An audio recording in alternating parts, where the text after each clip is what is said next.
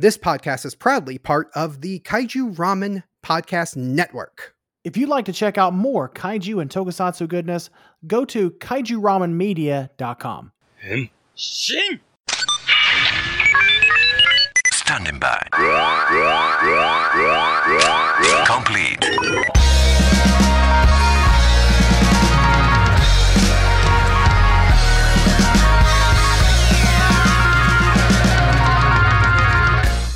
Greetings, heroes of the internet. I'm Travis, And I'm Nathan.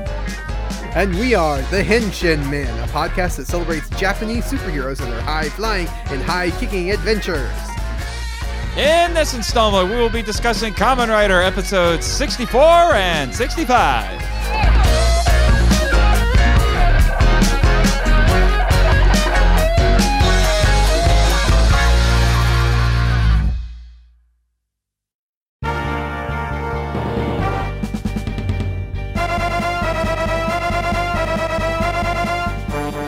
The monstrous cicada minga song of slaughter. Kaijin semi-minga mina koroshi no uta. Hongo stumbles upon some kids in the woods, one of whom says he was attacked by a cicada monster. Team Rider investigates and discovers it is Shocker's new Kaijin Cicada Minga, who emits killer sound waves and eats people. Now they race to find the Shocker Tower, where the monster's murderous song will be broadcast into Tokyo to kill millions.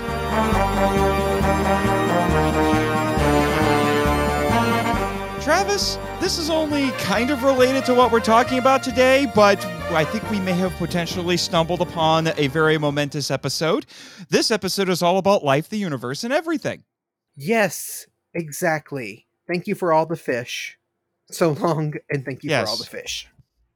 Mm-hmm. We also need to play our Nintendo 64s. Yep. Hopefully, everyone gets all the number jokes. Uh, just wait till we get to episode 69. Um, anyway. Uh, 69 of Kamen Rider or 69 of our show? I don't think this show's going to survive to episode 69. I really don't. I don't appreciate this vote of no confidence. Oh, man. I will make it last until then, just for the jokes. Either that or we need to have our friend uh, Elijah on because he has things that uh, would be uh, appropriate for such a number. i, I just, no, no, no. No, we're not covering sexy rangers Sexy on this podcast. We could do Sexy Rangers. I thought that's what you were talking about. No, no, I'm not talking about that. No. I, don't want to know. I, I, I will probably cut all of this There- out of There's the all, he also found he also found one called Venus Rangers that I can't find anywhere. Anyway, So moving more- on, Kamen Rider.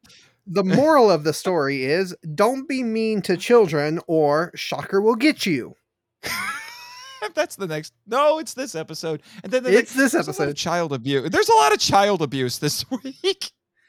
i mean yeah but is there is there is, is there any more than what there has been in the past Yeah, we kind of got Children of the Shockhorn too. This is more like sh- children of the shock corn like four or five at this point they've definitely done this We've gotten pretty far down in the franchise at this point. And I just I love it. I love it. You know what? There's a lot this just shows you how different a time and place 1970s Japan is because in both of the here's another running through line in this week's episodes. Unsupervised children. Yeah, well, the thing is, and I and I, I don't know I don't know if it's still a thing, but I know that for a long time in Japanese culture there was this there was a lot of children who just didn't have a lot of supervision after school because their parents were working and so they were kind of left to their own devices, devices. Yeah. Yeah. Yeah, I understand that, but it's still so incredibly bizarre that there are no adults watching these children. And I, I mean, I get it. You don't want to be helicopter parents necessarily, but then your children get attacked by shocker kaijin or kidnapped. Yeah. Just saying. Yeah. Just saying. Also, speaking of speaking of a different time and place, Hongo's outfit in this episode that we're talking about, head to toe denim with the flared denim, denim, denim. denim, denim, denim. You ever heard the joke? What co- what kind of pants do, does uh, Super Mario wear? Denim. yeah, denim, what color? What color is Mario's overalls? Denim, denim, denim. denim, denim, denim. No, no, no. That's uh, no, no. That, that gets sad trombone. I'm sorry, I can't rim shot that. Although the joke only works when you tell it to people, not when you write it out. But anyway, right. so yes, yeah. denim, head to toe denim. He's very With- 70s. with the flared pants, so, you know, the bell bottom pants. Yep. It's only slightly less gaudy 70s than the the the crazy frilled cowboy outfit that Taki had about 30 episodes ago. Oh yes. Oh, I love it. I loved it. oh, so 70s. I mean, look, denim is one of those things that's just transcends time and space. We know that even in a galaxy far, far away, they have denim because it appeared in in Star Wars. So Oh, I thought you were going to say Star Crash for a second, but okay. no, no, no. Aunt Beru, Aunt Beru in the original Star That's Wars true. wore a denim jacket. Yes. So That is true. That is uh, that is very true. So, do we want to talk about our kaijin of the week? One of the most Japanese, I feel like one of the most Japanese of kaijin that we've had in a while because it's cicada. Now, I know we have cicadas in the United States, but cicadas are a really big deal in Japan. Huge deal. They are. They're they're not as big of a deal as the animal that the next episode is based on. The kaijin is based on. Those are a bigger deal in Japan. No, I actually I don't know. I, I Mhm. always I always associate uh, cicadas because I'm from America. I always associate with the South because we have a lot of cicadas here in the South, and, Uh, and the- we uh, we have them in the Midwest too. Yeah, but at night, oh man, you can just sit on the porch and just listen to cicadas with with a Mhm. with a glass of sweet tea and just Mhm. yeah. Oh, they're so That they're has to be the most southern thing you've told me in a long time. well. Looky here, boy. We I like to sit on my porch with my doggy, and we like to sit and listen to the bugs and watch the lightning bugs. And then those Duke boys go and ruin everything. I- Them, them, just the good old boys, never meaning no harm. oh boy, we're all over the place today. But yeah, Cicada Minga, who has a power that is kind of horrifying that he does once and never does again.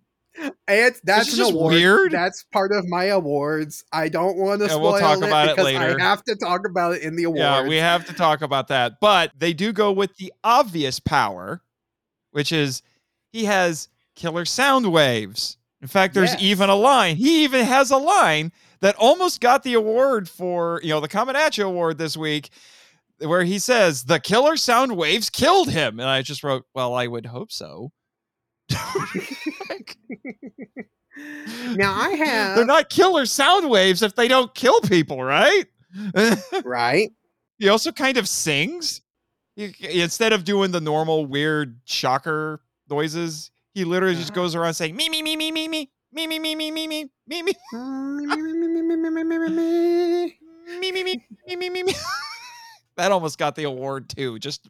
just because I felt like being obtuse.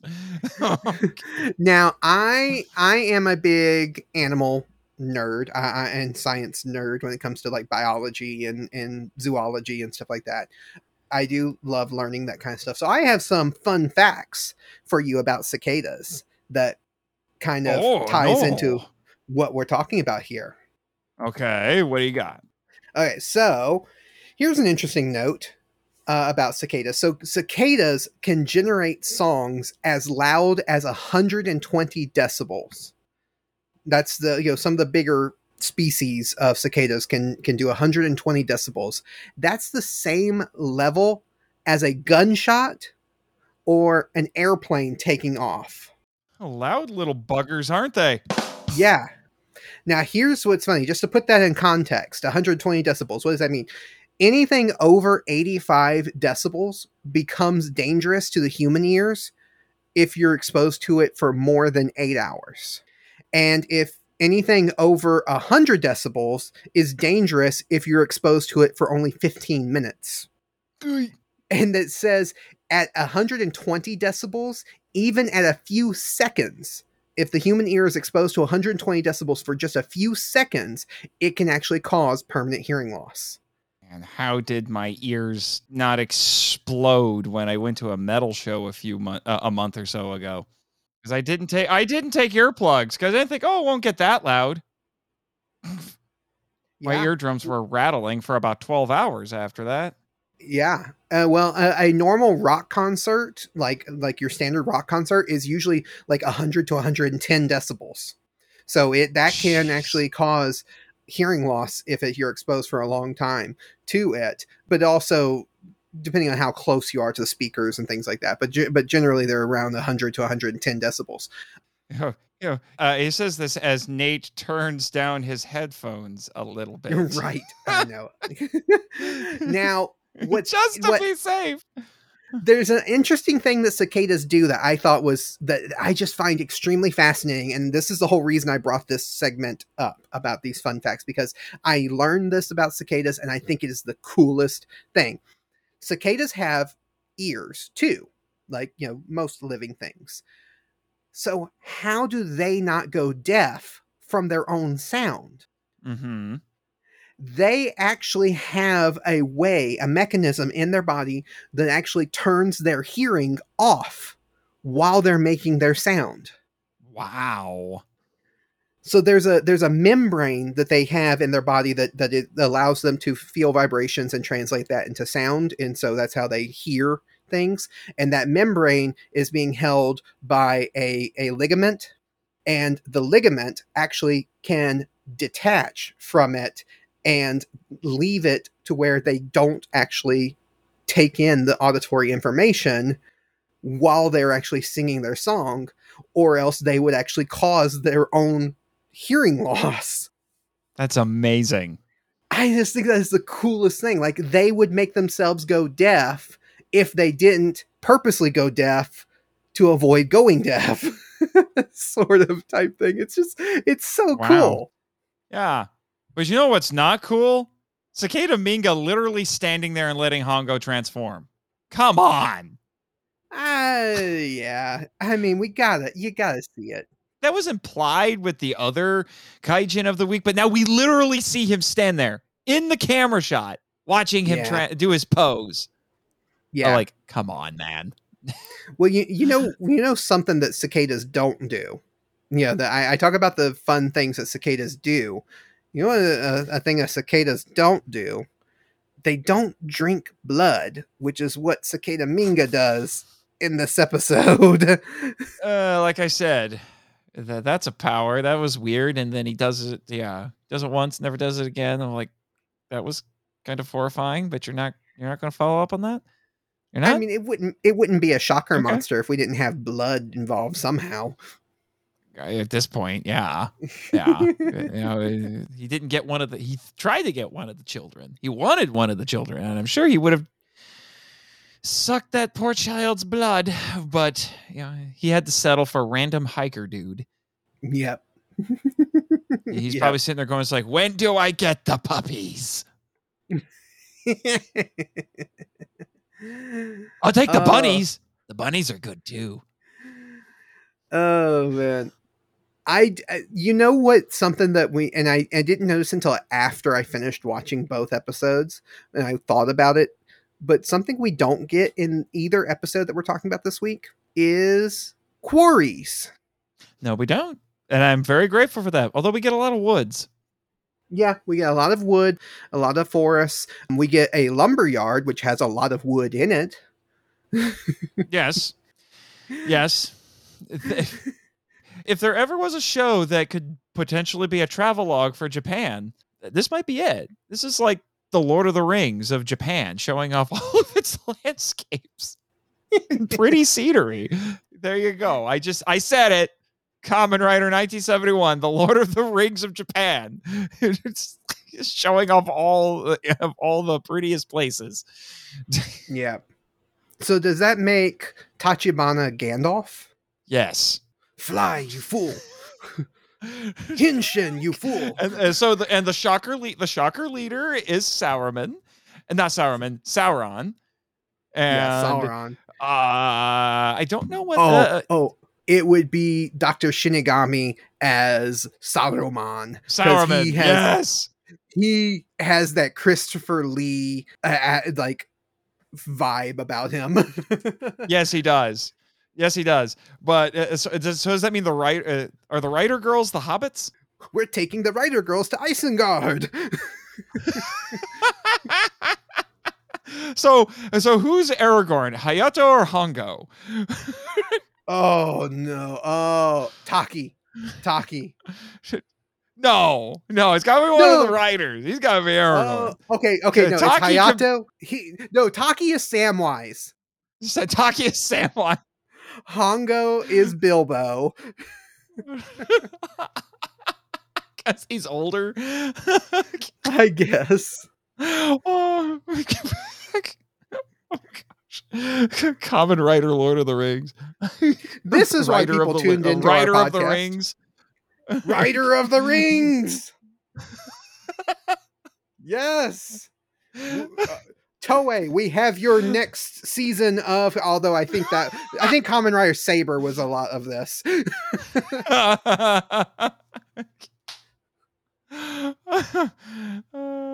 Although, I mean, I came across some pretty interesting names when I played that game on Kaiju Weekly this week with Oh, those yeah. racehorse names, but, but you know, that could be the titles of something. But anyway, the Cicada Minga, and uh, apparently there is a plan to murder people with sound waves. He can murder people with sound waves. Yes, I'd like to know if that's actually possible. yes, it is possible.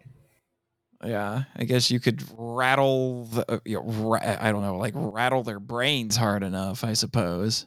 Although it looked like in this, it was kind of like it was like a sonic, like a kind of like a sonic scream from uh, from Black Canary. You know, that can actually inflict damage. So it says sound can kill you in multiple ways. This is from Google. It says if we're talking about sounds within the human hearing frequency between 20 and 20,000 hertz, high intensity sounds above 150 decibels can burst your eardrums, while sounds above 185 decibels can impact your inner organs and cause death. Oh, jeez. Yeah. Well, the, thing you got to remember is, uh, people, is that the decibel scale works a little bit differently than a lot of other scales because even if it only you know moves like five, uh, five decibels, that is actually an exponential increase. Yeah.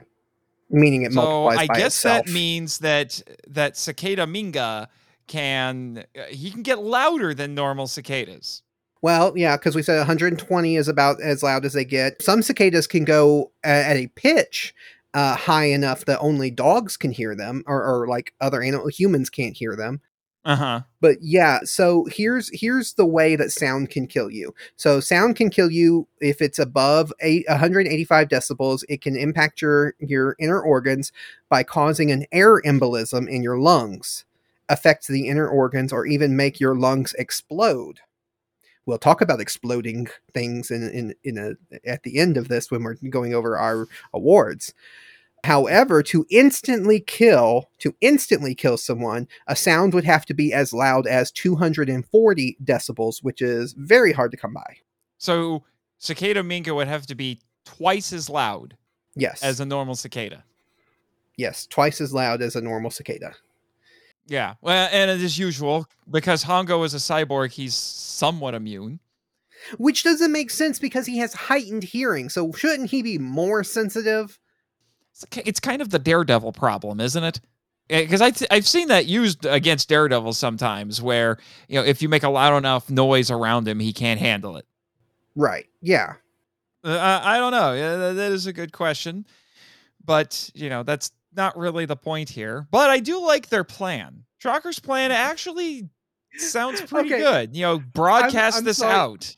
For anybody who wants to know more information about sound and how sound is uh, used, how sound is measured, all this kind of stuff, I encourage you to check out Decibel Pro, which is what I found when I Googled. Decibel Pro was also where I found some information about the the actual levels of the cicadas. I knew I knew cicadas were loud, but I didn't know what specific numbers. Decibel Pro gave that to me. This is my favorite line from from here. As far as exploding heads go, you can expect that from sounds above 240 decibels. So th- we- we're going to call that the Black Bolt level. That's the black bolt level um, of uh, of it, and yeah, and uh, uh, uh, 150 decibels is the is the sound that a rocket creates when it is being launched into space. Oh, okay. which is why there needs to be a buffer zone around rocket launches and stuff because the noise actually can injure you. Just the sound Mhm. alone can Mhm. injure you. Wow. I actually live not too far from a rocket testing facility that tests the they used to use I don't know if they still do but they te- they used to test the the rockets that they used for uh, NASA and there's a huge buffer zone around it because they have to have a huge buffer zone to prevent sound from and even with the buffer zone you can still hear it like all the way over where I live so yeah, That's wonderful. Weren't we talking about Kamen Rider? I know. I just find this stuff fascinating. There's so many fascinating things. Look, okay, you know the drill. Kamen Rider fights the Kaijin. He loses the first fight. He comes back. He fights again. They win. Whoop de doo. Okay, we Well, know what yeah, but yeah, I understand that. But we didn't let's talk about the, the how plan, which was blow your lungs out. Okay. Oh yeah, but yeah, I mean, they- we didn't talk about how the plan is kind of makes sense. Broadcast the sound out, murder a bunch of people, cause panic. It's kind of a sound. Also, you know Yes. how you know how else Cicada Minga is loud? He doesn't monologue. No, monologuing is too good for Cicada Minga. He rants. Oh yeah. Oh yeah. He ranted so hard. It's like Shakespearean levels of ranting. Now, I, I did want to I like how you men, you did mention it, and, and I will I will give this the this episode credit because I have been kind of harsh on the plans that Shocker has had lately, and this Mhm. plan actually was really smart. Use the sound to you know and and kill as many people as you can, and the people who are too far away to where the sound doesn't kill them would still be in a panic because so many people are dying and exploding. Yep. yep. Although I, I do love, and this almost got the award. This almost got one of the awards this week, but Tachibana and the Rider Girls find the Shocker Tower first, but they had to make sure. So they have a Tachibana huddle and they make a little plan there on the spot. And you know what their plan is?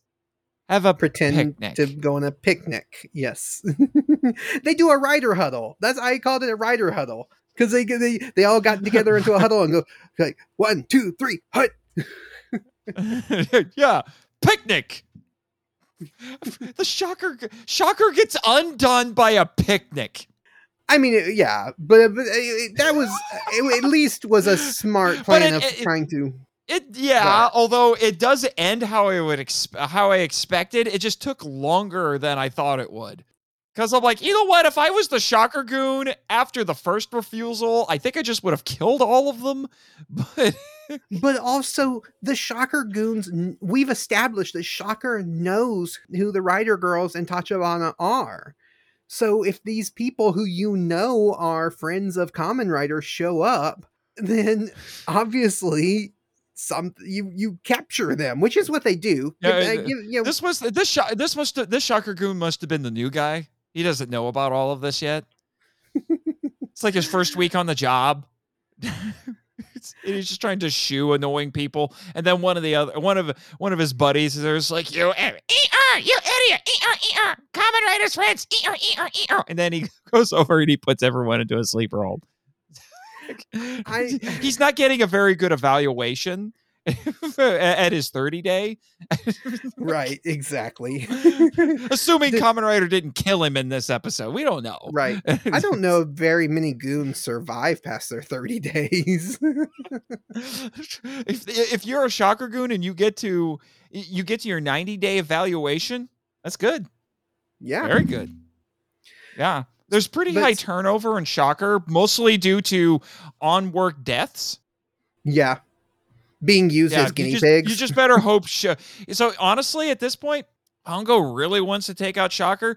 Don't go trying to fight them all the time and take and stop their evil plans. No, no, no, no, no. You just sick OSHA on them. They'll shut Shocker down in ten minutes. While we were talking about good plans, I do want to highlight a neat plan that I thought was really brilliant in this.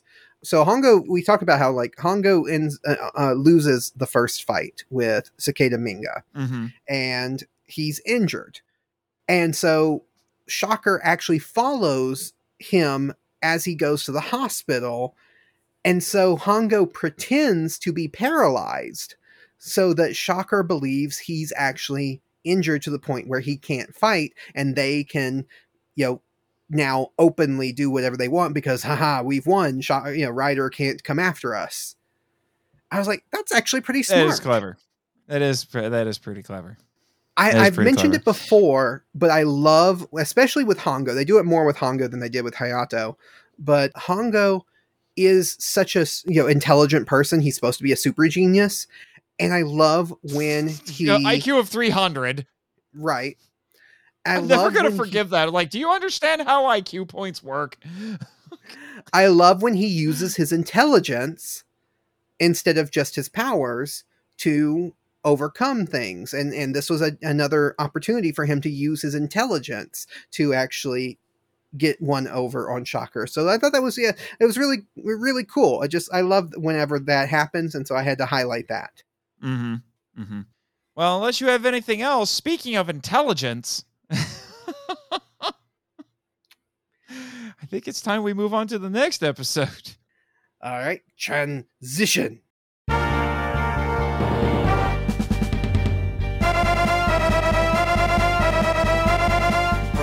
The Monstrous Beetle Professor and the Shocker School! Kaijin Konshu Hakaseto Shoka Sukuru. Children are lured onto a microbus with the promise of hunting rhino beetles with Kamen Rider. Instead, they meet Rhino Beatron, a Kaijin professor carrying out Shocker's plan to start schools around the world to brainwash and indoctrinate children. Now, Goro is sent undercover to infiltrate the Shocker School and help Hongo slash Kamen Rider find and destroy it. So, Mrs. Frizzle kind of had a bad day today. Did she? the magic school bus didn't necessarily take the kids where they were expecting to go. oh no, that that was uh, yeah that. I, I didn't know that she was part of Shocker. I mean, the, they must have done some. Bra- we're back to brainwashing again. also, haven't we seen this before? Haven't we? Yes. Yeah, it's been a while. Many nice, times. nice try, show. Nice try. You think that just because it's been like 40 episodes, we're not going to remember this?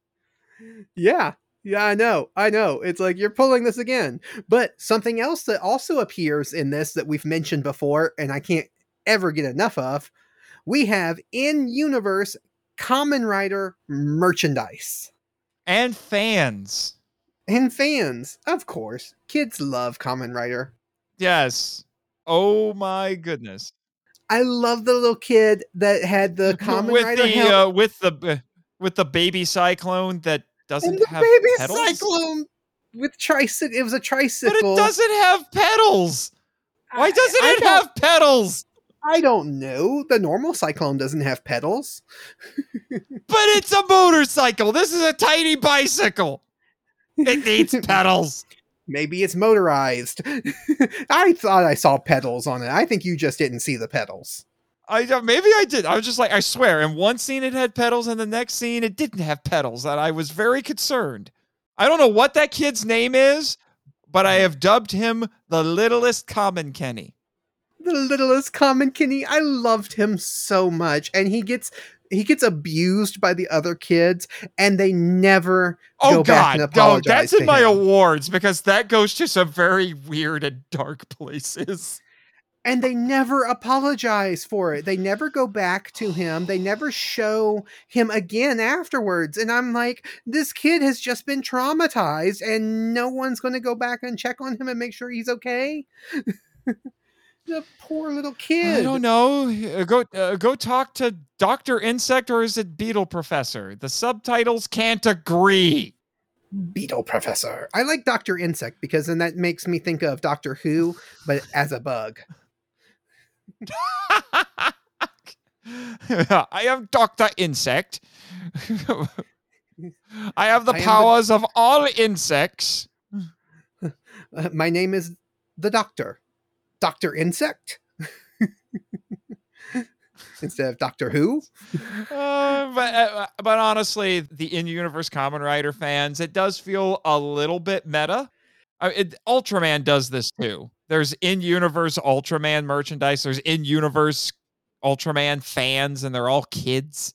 Right, and we've talked about this before because they have had Kamen Rider toys and Kamen Rider masks and Kamen Rider stuff in this, and they and we Mhm. had kids singing the Kamen Rider theme song in the in the show. Mhm. But this begs the question again that we always ask: How much does the public know about Shocker? Yeah, because our heroes, Taki and Hi- and Hongo, do talk to the kids like, "Hey, are you gonna go get Shocker today?" I'm just like, It's like, oh, you're a Kamen Rider. You going to go fight Shocker? It's like, oh, do the kids know about Shocker? Why does nobody else know about Shocker? because they're kids. I eh, don't know. And we've established in this universe that no one believes the kids anyway, so Yeah, yeah, apparently not. So, yeah. but yeah, we're doing the Shocker school again. So their Shocker's plan is to st- eh, eh, like as we've seen them do this before, but now it's a big deal. It's apparently a big deal. This is going to be the first of a worldwide network of Shocker schools that they are going to use to brainwash and indoctrinate children so that the children grow up loyal to Shocker. This is both incredibly silly and topically terrifying.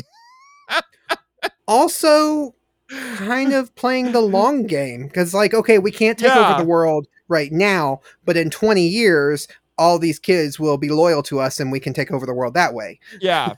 yeah. So, if just in case you ever thought that your public school system was terrible, just remember it could be Shocker. i think my school actually was a shocker school i just got out of there fast Your enough school system was a front for Shocker? it feels like it sometimes well, it's kind of like how in Agents of Shield there was there was an episode that actually established that Radio Shack was a front for Hydra. yeah it makes sense and then not long after that episode, weirdly enough, not long after that episode aired, Radio Shack went out of business. yeah yeah so yes, if you have a bad school system, just blame it on Shocker. I do want to talk a little bit about the kaijin for this week. This this beetle. This Oh, uh, this, the unholy love child of Megalon and a deer. it is kind of like that. But I, I his face, his face. I, I guess because it's painted bright red. Does he have a face? Yes, yeah. The bright red thing. He actually had almost like a man's face. Like he had a mouth, a nose, and two eyes. Like he looked like it looked like a man's face. And so it's to me, to me, it actually looked a lot like an oni mask. You know, you know what an oni mask is. Oh yeah, yeah. Uh huh. Yeah, for so for listeners who don't know what an oni mask is, onis were like the the demons in Japanese folklore. So they're the red kind of masks that look like a person but have like sharp teeth and you know kind of a little disfigured and everything. They're you know you'll see them a lot in like Japanese style stores or or places that just you know as decoration. A lot of them are used in kabuki theater performances and things like that. So you you, you see them a lot in, in Japanese like culture. So his face did kind of Mhm. remind me of an Oni mask. I think it was mainly because of the bright red, but it also kind of reminded me of a samurai mask, which Hmm.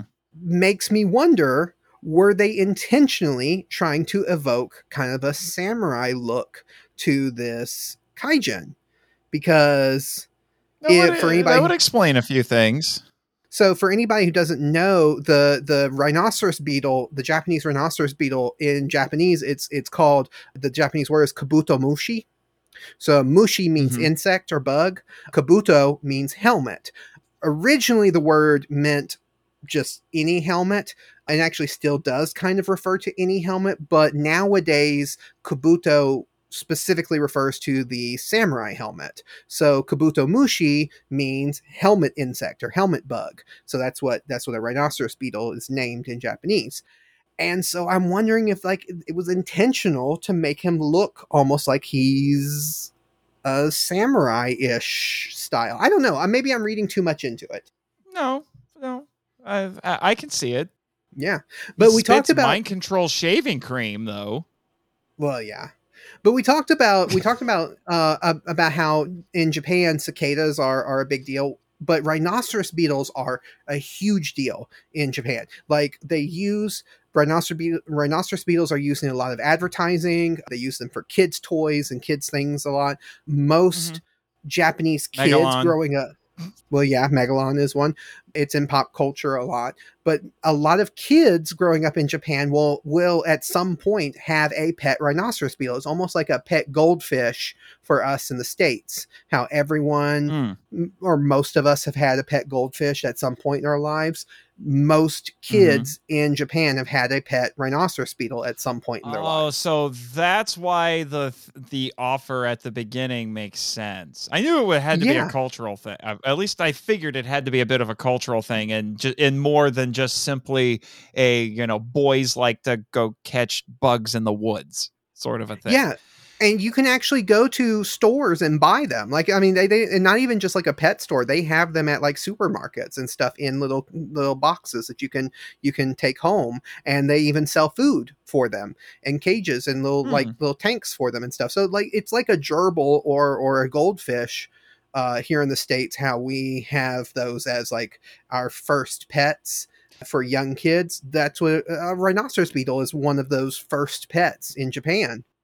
Actually, now that I think about it, that actually makes sense. Uh, there was an I'm trying to remember which Ultraman show was it. There was a '70s Ultraman show that had centered around a kid who had a pet beetle. I just saw an episode of Mirror Man that uh, was about the Mirror Man trying to keep a building that was damaged by the monster of the week from collapsing. And so the human support team was running into the building and evacuating people and but the building had partially collapsed and there was a sister and her younger brother and her younger brother had a pet beetle.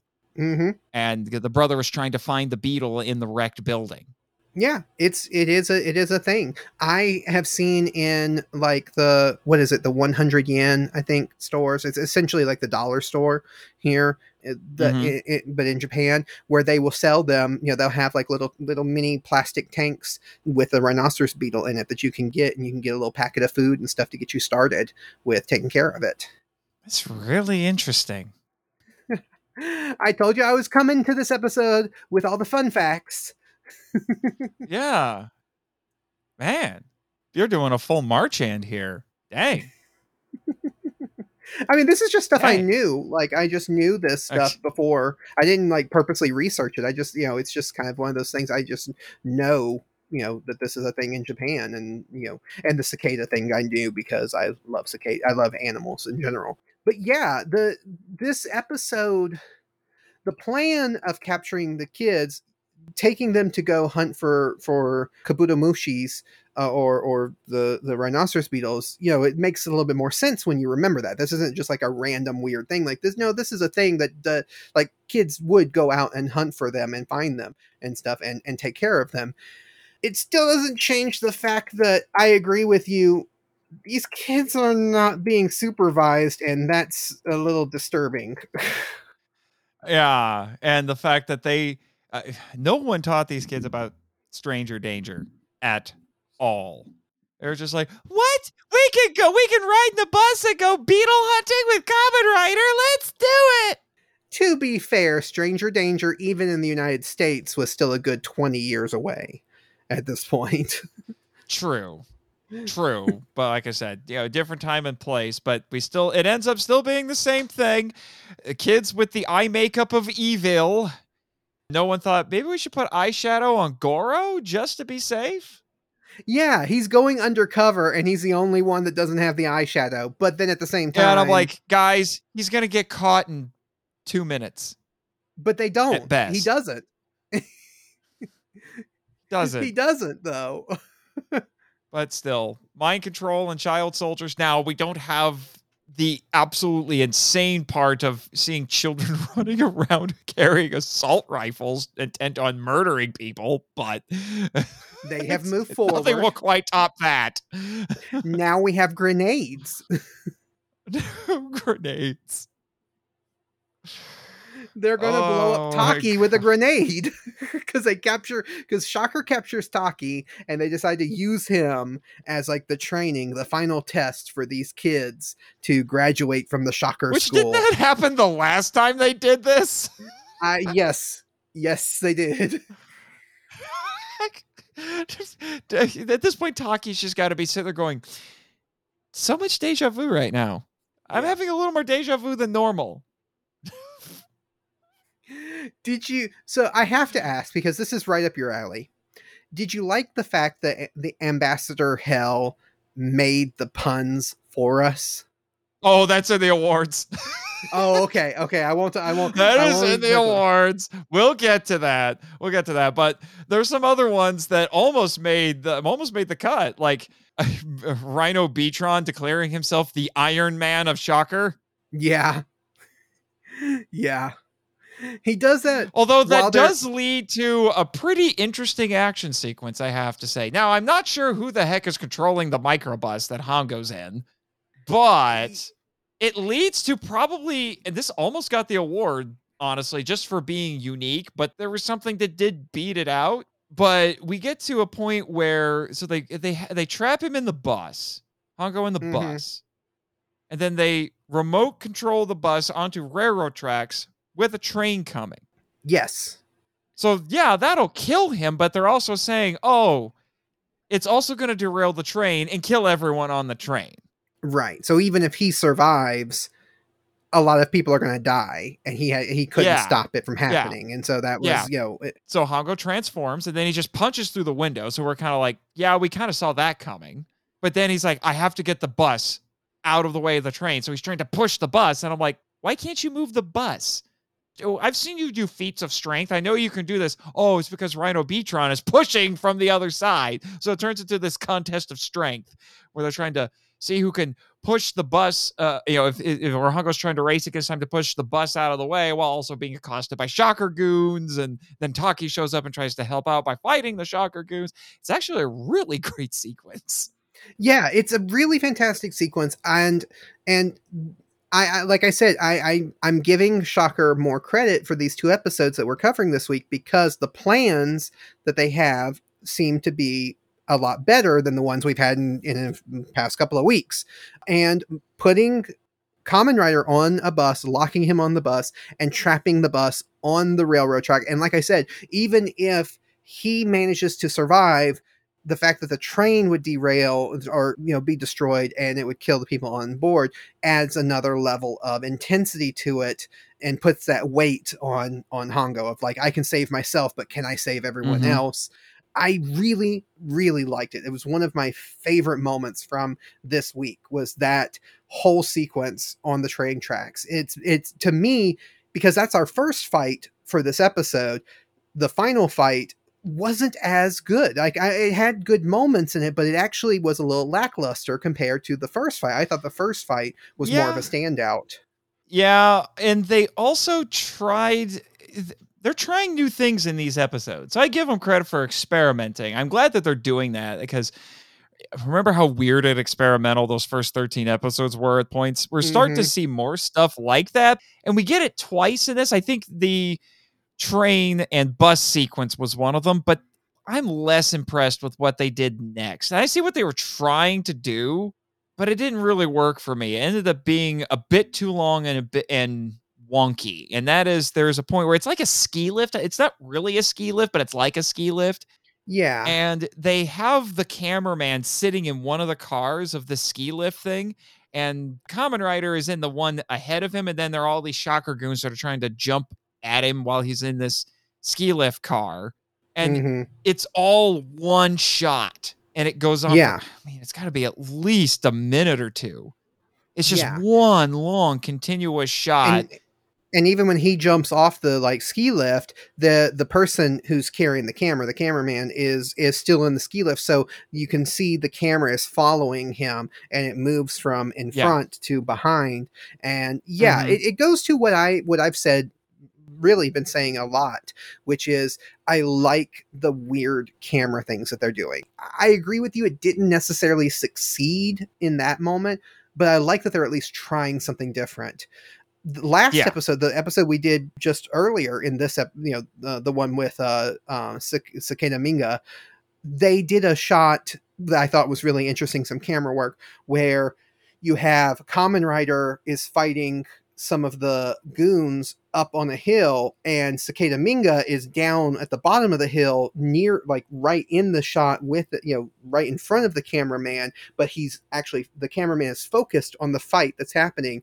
so you have this kind of like in the in the close up shot or close up to the camera, you have Cicada Minga, and he's staring up at at, at Kamen Rider while Kamen Rider is further away in the shot, fighting off the goons up a hill, and it's just this really nice shot compositionally, and I think Mhm. it's just yeah, I thought it was really cool. So I like when they try Mhm. those things. So even when it doesn't succeed fully, I'm glad they're at least trying. Mm-hmm. Yeah, the, the the Kamen Rider team had just made some movies for Kamen Rider, and I think they're trying to carry over some of that cinematic sensibilities because, like, you Mhm. know, those first thirteen episodes were very experimental. Then it was more your, your typical TV sort of cinematography. Then they make those movies, and now we're getting back to well, let's see if we can add some movie pizzazz to this. hmm Yeah. And sometimes it Yeah. works, sometimes it doesn't. But you know, I, you can't fault them for trying. Yeah. Is there anything else you want to cover before we move on to to our awards? No, we have to get to the awards now. We must. We Okay. must. Okay. So now Take us in. it is time for the awards, the trademark Henshin Men Awards. And yes, our co-host in common, Mr. Michael Hamilton, can say that these were uh, borrowed and perfected on the Power Trip, our sister podcast. We all know that you know he stole them. Although I'm also a co-host on that show, can you? So can you really steal from me when I'm on both shows? I don't know how that works. Anyway, moving on. So first up, we have the Henshin Kick Award for the best stunter fight scene. This is the one. Now, as much as I wanted to give it to the bus and train scene, I have to give it to this scene from uh, the Cicada Minga episode because this was movie caliber stuff. Yes. You don't try this unless you've got the budget and you've got the talent to do it because you don't really see stuff like this on television. This is movie stuff. And that is there's a point where Hongo fights Shocker Goons, not as Kamen Rider, so no henshin, untransformed, on the roof of a truck while the truck is moving. yes. Okay, this is Raiders of the Lost Ark stuff here. Yeah. By the way, this is my award too for the same stunt. Mhm. This stunt was I, I just was like I had my mouth open when I was watching it. So like this is really cool because it starts with him just holding on to the tr- the truck and the truck kind of swerving to get him off. So he's holding on to the truck and then the goons get on top of the truck with him and he's fighting them off Mhm. while on this moving truck and it's just such a really really great Mhm. like you said you didn't see this in a lot of television shows back in the 70s this was like like i and, and this just shows the type of fan movie fan that i am but like you your mind went to raiders of the lost ark which obviously yes this this does kind of tie in with that and there's a similar style there. But my mind went to Jackie Chan in a police what was it police story? Police story. yeah that he did in that movie he did a stunt similar to this riding on a bus and he was holding onto the bus and it was such a intense stunt. They were like the everyone i remember uh, watching some behind the scenes stuff and them talk like commentary talking about this and he and the crew were all so focused to make sure that this stunt went well because this was something that not many people did like you know hang on to moving vehicles and stuff. They would Mhm. either they would they would usually have the vehicle be stationary and move the background behind them or something like that to make make it look like they were moving but he was actually hanging on to a moving vehicle. So the fact that they were doing it in Kamen Rider is just a like whoa i couldn't believe what i was seeing. Yeah. Yeah. Now it comes really close to kind of seeing the seams because you can tell that the stunt actors who are playing the shocker goons are trying very hard not to fall off. right But that makes sense in universe because I think in you know they would also in real life the shocker goons would be trying not to fall off. But there are a couple of points where the shocker goons do fall off of the truck, but that's done through clever editing so that they can cut to different shots of the shocker goons hitting the ground. yeah So, uh, but I was just like, oh my gosh, they're actually doing this. This Yes. is dangerous work. And let's not forget that right uh, in the middle of this, Taki comes riding up on his motorcycle alongside this moving truck. He jumps up and stands up on the seat of his motorcycle and leaps onto the door of this moving vehicle. That was the Raiders of the Lost Ark moment for me, you know, where he gets in there, he's punching the driver out, and Right. Yeah, so it's just like all of it, all of it, not just Hongo I'm gonna on tell you top, this right now, this is- Taki. yeah. I, mm. anyway, th- What, this what was for that? I missed that. uh, it was just me grunting at your joke. Anyway, so for me, I didn't say a joke. What did I has say? To be uh, Hongo on top of Taki. I Oh, I did not say that on purpose. I said, I said, I said, let's not just. It wasn't just Hongo on top of the truck, but it was also the stunt that Taki was doing that made Oh, this okay. whole thing.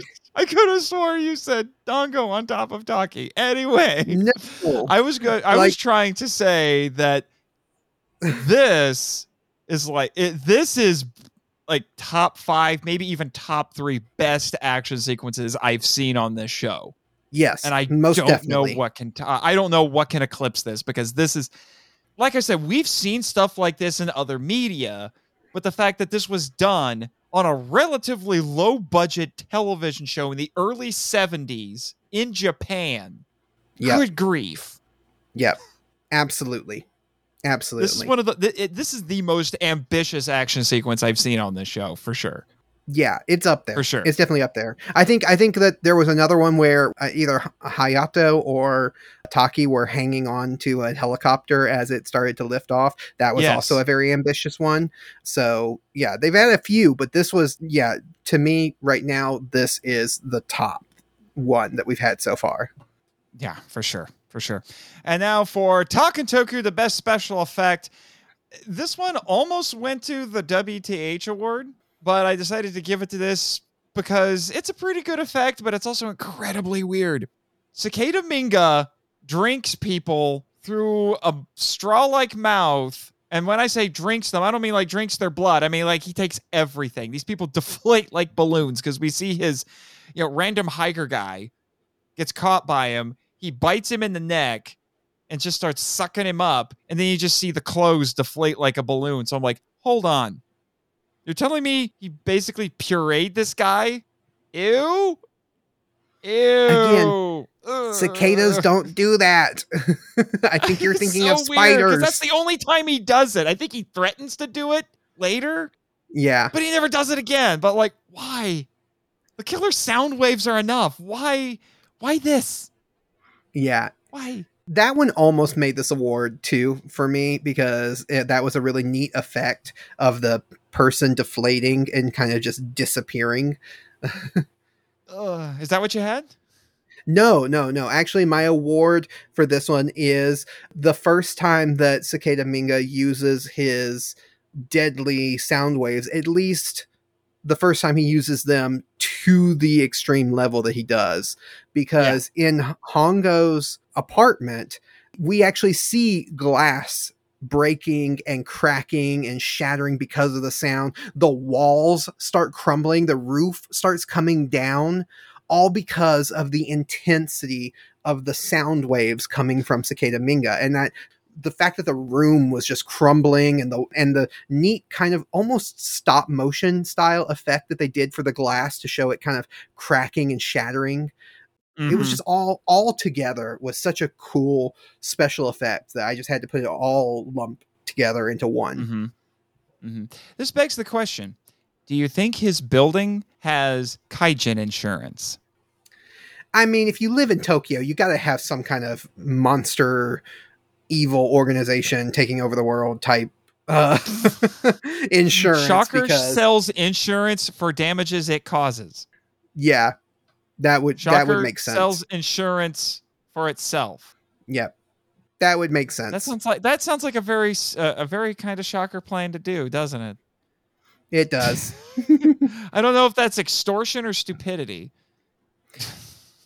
Eh, a little bit of both. Probably. anyway, and now for coming at you for the best line. We had hinted at it. The show is making the jokes for us now. They've been doing that. That's happened a couple of times now, I think. And again, I don't know if this is the subtitlers having a little bit of fun or if this is actually what is being said. It's just punny in English as opposed to Japanese. But Ambassador Hell himself makes the, uh, gets the award this week for me from the Rhino Beatron episode where he is explaining the evil plan after Rhino Beatron calls and is like, Hey, I got some kids and I used beetles and Kamen Rider to do it. And he says, ha ha ha, once we produce the Shocker School's first graduating class, we'll create Shocker Schools all over the world and really shock the adults. Wah, wah, wah. Eh? Wagga, wagga, wagga. uh, I like that Ambassador Hell seems to be more like like jokey than than any of the other villains. He's got a little bit more of a sense of humor. He's a happier supervillain. Yeah. what do you have that could possibly top that? Okay. So, Kamen Rider and Taki realize that there's deadly sound waves coming from this truck. And they follow this truck all the way out to the lumberyard. They fight off the goons. And then they say, Oh, the deadly sound waves must be coming from whatever's in the back of this truck. Let's see what it is. They pull back the, the curtain. They reveal that it's Cicada Minga, it's a kaijin. And Hongo says, So you're the one that's creating the deadly sound waves. To which Cicada Minga says, Took you long enough to realize it. I, I considered that one. And I'm like, Yeah, you, it took you this long to figure it out. I mean, I think they were at least suspicious that there was a kaijin involved with this, but you know, they're like, oh, I don't know, it's like, uh, maybe it could be shocker. It's probably shocker. And you know, it, you know what? I'm with Cicada Minga on this one. yep, took you long enough. Yeah, it took you long enough for sure, for sure. And now for one of our favorite awards, WTH. What the henshin for the craziest moment? Okay, we hinted at it, both of us. This would never happen on American television. We talked before about the children of the Shockhorn learning how to use assault rifles with the intent of murdering adults. That's one thing. But the littlest common Kenny, just because he was dressed up a little bit like Kamen Rider and was riding his little baby cyclone, because the kids have been brainwashed to see Kamen Rider as their enemy, they see him, surround him, make the little shocker noises, and they talk about how they I don't think they say kill him, but they're like they're, they're like they are intent on getting this child just because he's a Kamen Rider fanboy because they can't They tell the the difference word apparently. kill.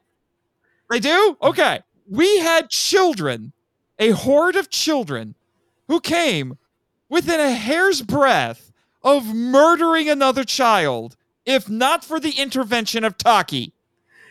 this poor little kid i swear. I i was expecting after it was all said and done for them to go and find him and be like look see we were you know everything's good. Kamen Rider saved your friends and now you're all friends again and and they're all you know and, and everything. No no they never do that so this little kid is just traumatized that his friends that he was hanging out with earlier were planning on murdering him He's going to be in therapy dealing with PTSD until he's out of high school.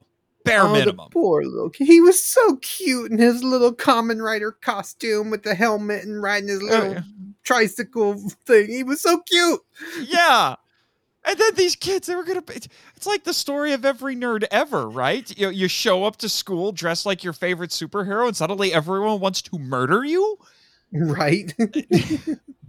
I just what? Wait, so we nearly had children murdering murdering another child. I didn't know could you could possibly get more disturbing than having children attempting to murder adults. Now we have children who you know, had the intention of murdering another child. yep. Dang damn it, show. Yep.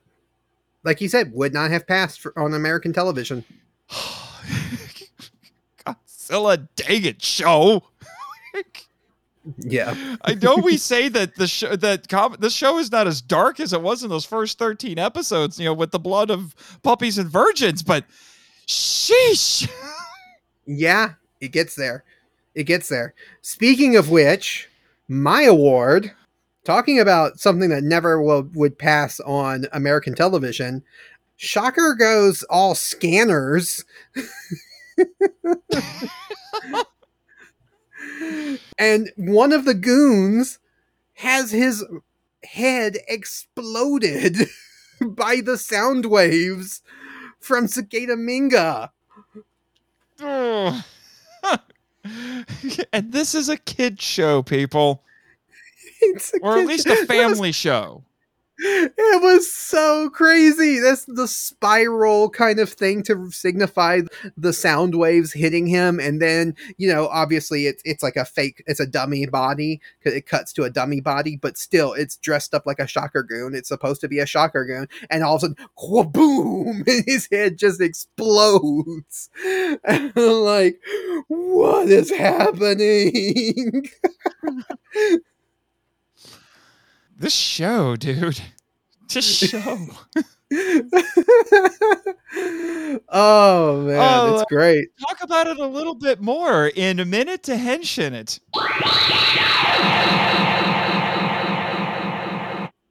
This is the part of the show where we give our final thoughts in one minute or less. Are you ready, Travis? I think so. All right, have fun. Go. Who was it that who who was it that directed Scanners? Was it Cronenberg? Was Cronenberg who did Scanners? Yes, pretty sure it was Okay, so Yeah, Keep this talking, is I'll this is this is another example of how either either it's like lateral thinking or, or not lateral thinking but like similar thinking or just or maybe Cronenberg David was Cronenberg. inspired maybe Cronenberg was inspired by this because we've talked about I mean I thought I thought Shin Kamen or Kamen Rider Shin prologue was the Cronenberg version of Kamen Rider but turns out the original one also had some Cronenberg moments. Uh, but no, these episodes were fun. I loved both the monsters, but I especially loved the Cicada Minga one. That one stood out the most to me for the camera work, for the stunt, for the special effects, the stunt work especially. I talked about a couple of weeks for a couple of weeks in a row that the pyrotechnics guys were the stars of the show. This week it was the stunt guys. The stunt coordinators were the And stars. time. I was done anyway. You actually went the full minute. well, that's because I was trying to figure out whether Cronenberg was the director or not. That's why I did it for you. That was like Oh 45 God. seconds there. excuses, excuses. All right, I was turn. done. I still finished So- on time. yes, you did still finish a time. Yes, we can agree on that. We can agree on that. But yes, I have to say, I, I've I've been getting into a routine with henshin men. You know, you, you know, this happens a lot when you're podcasting. You settle into a routine, particularly when it's something like this, where you're talking about the same show week in, week out. You get into a little bit of a rhythm. You also start picking up on the formulas and everything for the show. And then the show decides to throw you some crazy curveballs like these two episodes. As you were saying, the Cicada Minga episode in particular is incredibly ambitious. Basically tries to be a mini movie at points. And I'm just like, you know what? Congratulations. You still find ways to surprise me. And uh, your ambition just, it's astonishing. Truly, truly astonishing. Got it. Probably could have gone on longer, but I had to wrap it up. So there you go. Yeah. Ah, this is a high bar. I don't know if the if the next episodes or whatever are going to be able to touch it. I don't know. I don't know, but we'll see. We'll see. And yeah, to close out this episode, we're going to say, I think I said yas. Did I just say yas? Yas. Thank you for listening to this week's episode of Henshin Men, a tokusatsu appreciation podcast. See, you can tell I read this live and it's not edited in. You can find links to all of our social media in the description of this episode. You can listen to more of me on the Kaiju Weekly podcast and listen to more of Nathan on the Monster Island Film Vault and the Power Trip, our sister podcast on the Kaiju Ramen Podcasting Network. If you found some Where enjoyment I from this promise pod- you, I don't wear a wig. only sometimes. Only sometimes. Anyway, and if you want to find out more about Power Trip or Kaiju Weekly or anything that Kaiju Ramen Media is doing, you can check out kaijuramenmedia.com. And if you found some enjoyment from this podcast, consider giving us a five star rating on Apple Podcasts, Spotify, and Podchaser. And until next time, what are we going to say, Nathan? next week we're discussing the weirdest kaiju film ever, Henshin Godzilla.